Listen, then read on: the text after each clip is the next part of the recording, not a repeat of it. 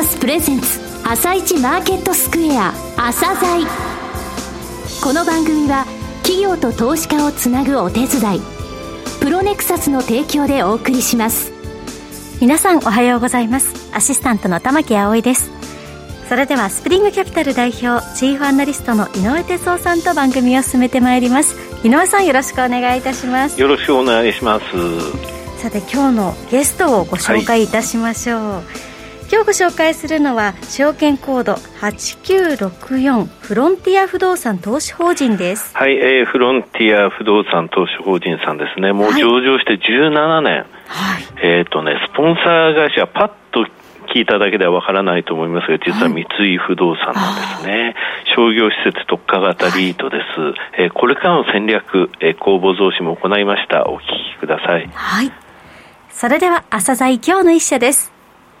朝鮮今日の一社本日は証券コード 8964J リートのフロンティア不動産投資法人さんをご紹介いたします。お話しいただきますのは、三井不動産フロンティアリートマネジメント代表取締役社長、小野慎太郎さんです。本日はよろしくお願いします。よろしくお願いします。えー、上場されたのは2004年の8月ですから、もうすでに17年。えー、迎えられました。えー、商業施設特化型リートですね。えー、初めて、えー、お知りになるリスナーに向けてですね、まずはスポンサー会社のご紹介、それからリートの特徴ですね。こちらについてお話しください。えー、フロンティア不動産投資法人は、三井不動産がスポンサーの商業施設特化型リートです。三井不動産はオフィスビルやマンション開発、また日本橋や豊洲の街づくりなどのイメージが強いと思いますが、商業施設の開発運営も広く行っています。そうですね。あの、代表的な商業施設ありますもんね。はい、そうですね。あの、リスナーの皆様の中にも、ララポートや三井アウトレットパークなどの商業施設でお買い物されたことのある方も多いと思いますけれども、国内での商業施設運営管理数は約120棟、テナント店舗数は約8500店に上ります。うん、最近では名古屋の久屋踊りパークや東京の渋谷の宮下パークなどの公園と店舗の一体型施設の開発も三井不動産によるものです。あの宮下パーク、あの宮下公園の後のところにそうなんです。はい。ああ、そうですか。はい。フロンティアはスポンサーであります三井不動産が開発した商業施設を中心にポートフォリオを構築していることが特徴の一つです。えー、昨年ですね、あの、コロナ禍でリートがもう全般的に大きく投資口価格が落ちましたけれども、こちらのリートですね、運用の状況どうだったのか、えー、そちらについてお話しください。保有施設の営業面で申し上げますと、はい、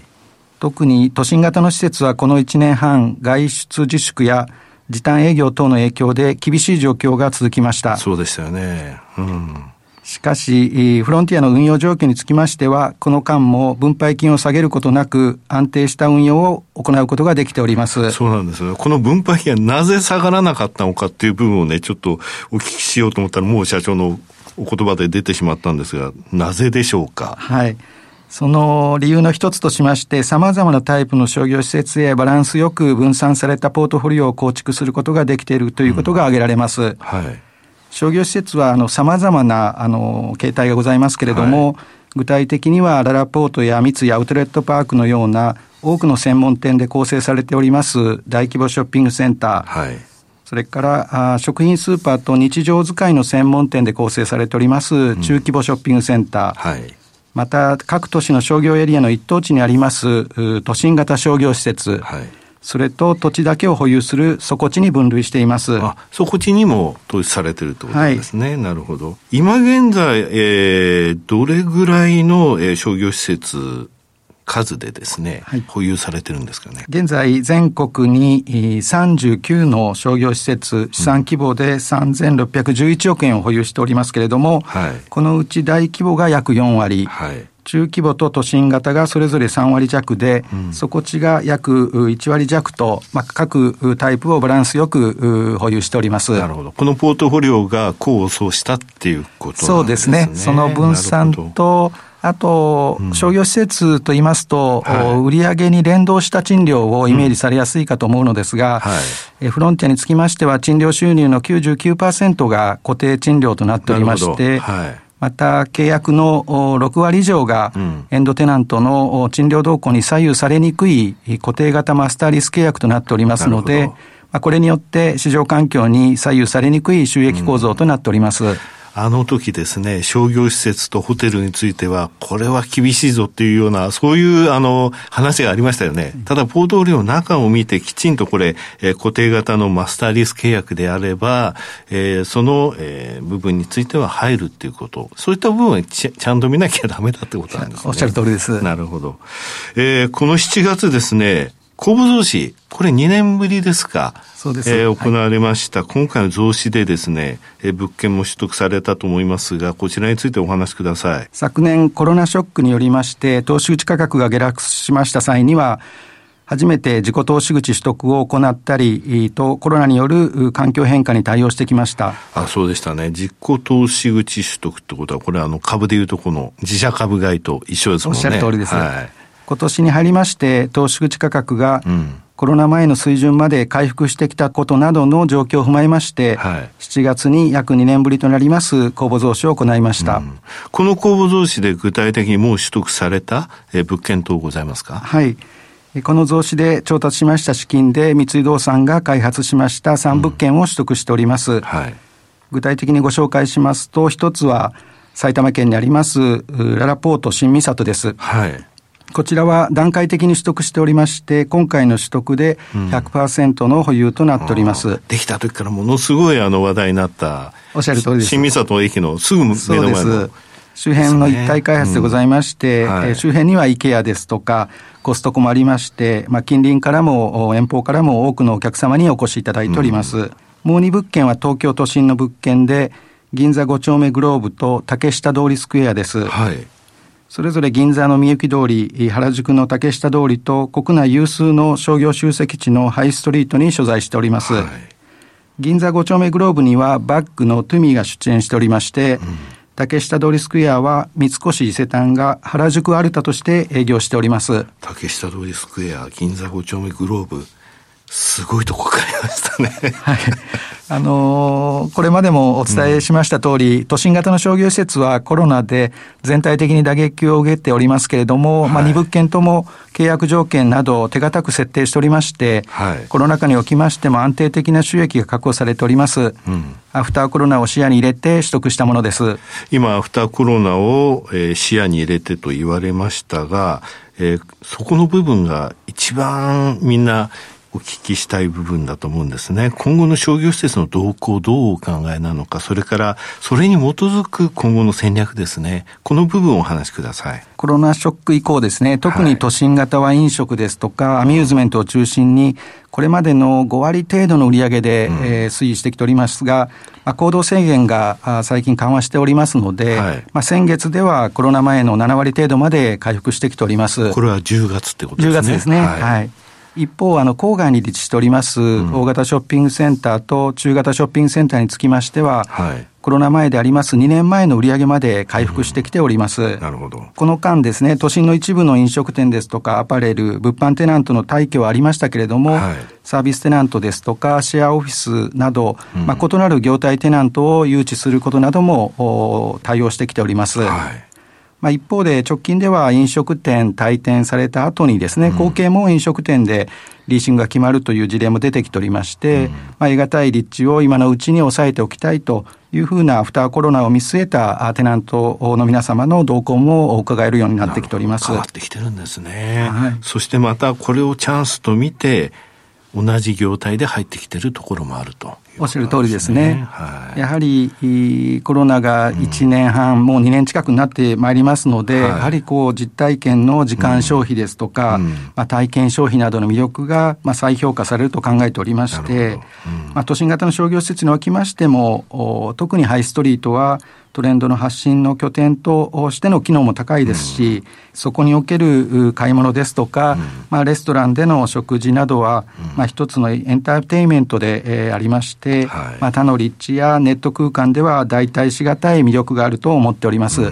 そうなんですよね。世界的にやっぱりこのハイストリートってこういう発信、そしてエンターテインメントとしての魅力がある。これは共通なんですよね。はい、ただ、世界的にやっぱり現在 e コマースっていう流れがありますけれども、こちらについてどうお考えでしょうかね？現在、e コマースのシェアが拡大していることは確かです。うん、ただ、商品を近隣の店舗でピックアップするというような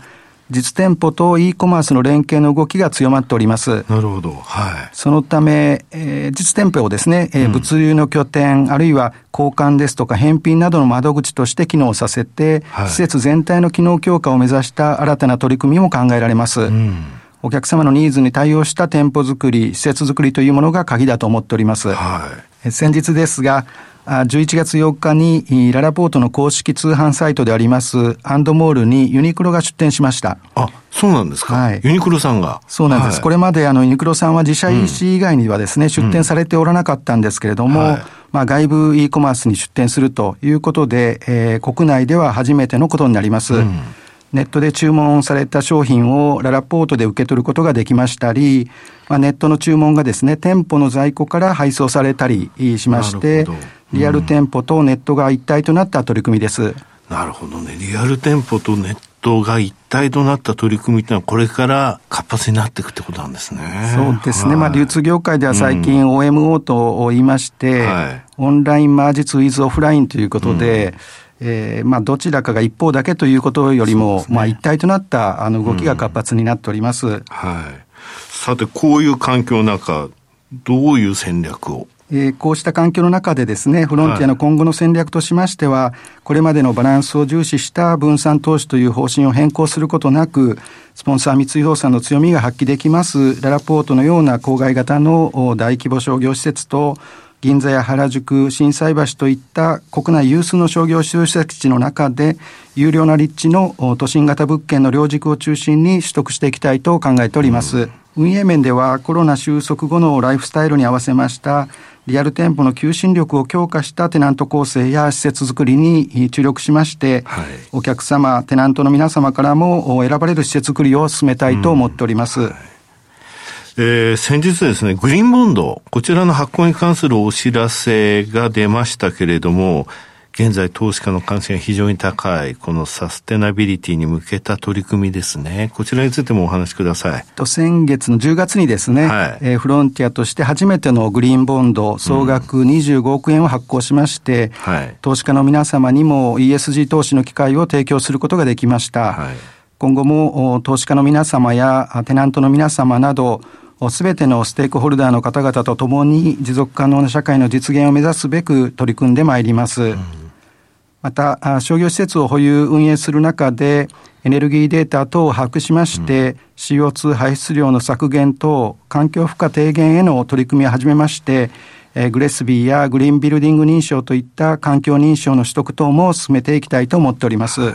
えー、最後になりましたが、リスナーに向けて一言お願いします。先ほど10月の売上について状況をお話しいたしましたけれども、今月に入りましても集客が回復してきておりまして、堅調に推移しております。これからも三井不動産のスポンサーサポートを最大限活用しながら、このコロナの期間も安定性を維持しましたポートフォリオを強化しまして、安定した分配金成長を図ってまいりたいと思います。はい、今日はあのあまり細かくご紹介できませんでしたけれども、はい、来月12月15日、水曜日の夜に日本経済新聞社さん主催の個人投資家の皆様向けウェブ説明会に参加します。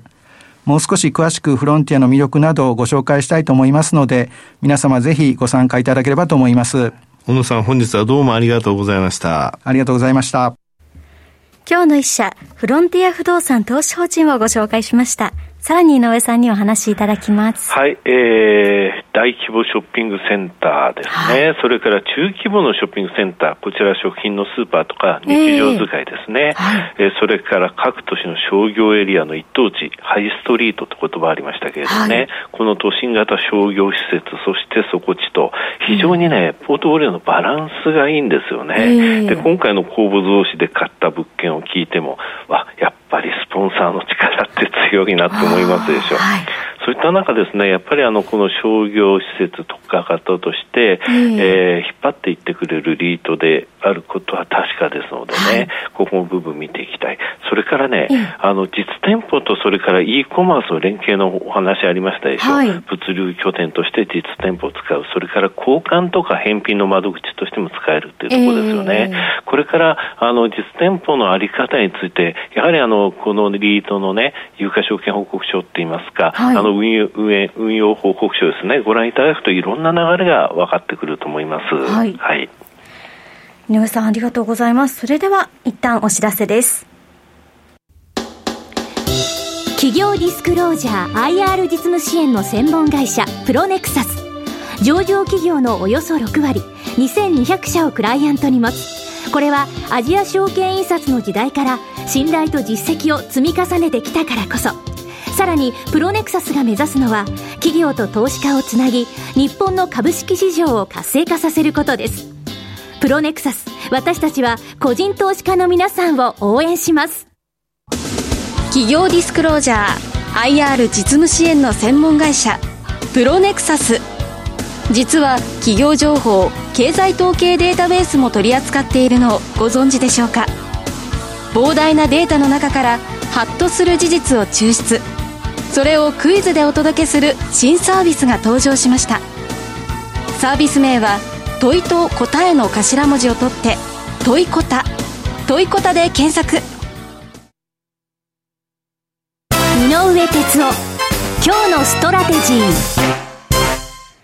それでは井上さん、後半の解説もよろしくお願いいたします。はい、えー、アメリカの方はですね、はい、えー、ナスダックが2日、えー、続落、えー、ただしダウは2日続伸というような状況になってて、はい、えー、先々週はね、6週ぶりに3指数ともに、えー、マイナスとなったんですが、先週は SP500 とナスダックがプラス、ただしダウはマイナスでしたと。はい、えー、それが、えー、今週月間のところでは、えー、逆の動きになってるってことなんですね。えー、まあ、目指したらそこをつけないと収まりがつかないって言いましたけど、SP500 の4700ポイント、それからナスダックの1万6000ポイントっていうのを一回、えー、つけたので、はい、えー、そこで少し次にさらに高く飛ぶためのね、えー、上昇